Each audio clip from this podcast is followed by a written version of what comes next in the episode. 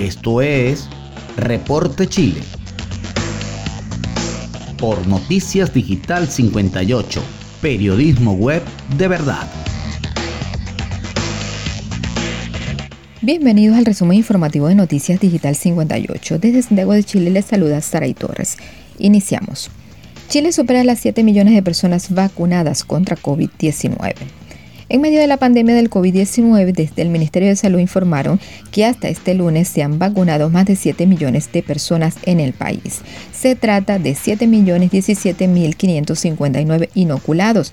De esa cifra, 2.922.094 corresponden a mayores de 60 años.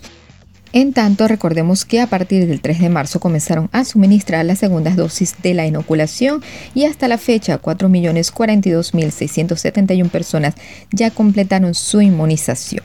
El proceso continúa con la inoculación de personas de 51 años. Además, en forma paralela, durante la segunda semana de abril serán inoculados algunos grupos específicos, como quienes deben recibir la segunda dosis de la vacuna y la población rezagada de grupos objetivos anteriores.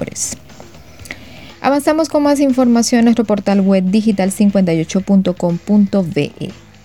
Senado despacha postergación de las elecciones para el 15 y el 16 de mayo.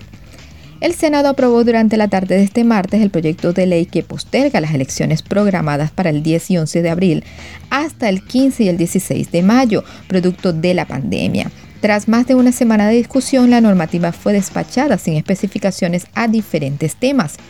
El informe de la comisión mixta que se conformó el lunes fue rechazado por ambas cámaras, por lo que no habrá norma de que prohíba a los alcaldes volver a sus cargos, aunque solo lo podrán hacer durante una semana porque deberán subrogar nuevamente el puesto un mes antes de la nueva elección, es decir, el 15 de abril. Tampoco hubo acuerdo en las cámaras para declarar aquel fin de semana de 15 y 16 de mayo feriado irrenunciable para que el comercio no pudiera abrir, ni tampoco para que el transporte público fuera gratuito. Con el objetivo de incentivar la participación, ambas indicaciones fueron rechazadas por el oficialismo. El único aspecto del informe de la mixta que fue aprobado fue la suspensión del periodo de campañas y prohibición de los aportes de campañas durante la suspensión de las mismas y que se podrán retomar desde el 29 de abril. De esta forma, durante la tarde de este martes se hará oficial la promulgación de la ley, lo que significará que las elecciones en las que la ciudadanía escogerá sus representantes en la Convención Constitucional, además de alcaldes, concejales y gobernadores regionales, el sábado 15 y el domingo 16 de mayo. En otra nota, Instituto de Salud Pública pide a farmacias que flexibilicen la venta de anticonceptivos y no exijan receta. El Instituto de Salud Pública de Chile, ISP, ofició a los representantes de farmacias para que flexibilicen la venta de anticonceptivos, estableciendo que no se verán en la obligación de exigir una receta médica. La indicación del Instituto de Salud Pública llega tras una serie de denuncias por la exigencia de recetas en las farmacias.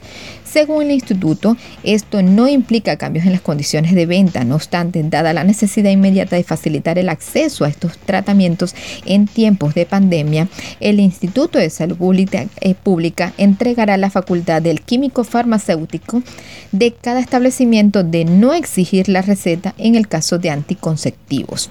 Los anticonceptivos orales pueden ser prescritos por médicos y matronas y dado que las farmacias son un centro de salud, los pacientes que presenten inconvenientes con sus recetas, ya sean físicas, digitales o electrónicas, o bien no cuentan con ellas, pueden acudir al químico farmacéutico del establecimiento para recibir orientación y evaluar caso a caso, como se hace habitualmente, explicó entonces el organismo.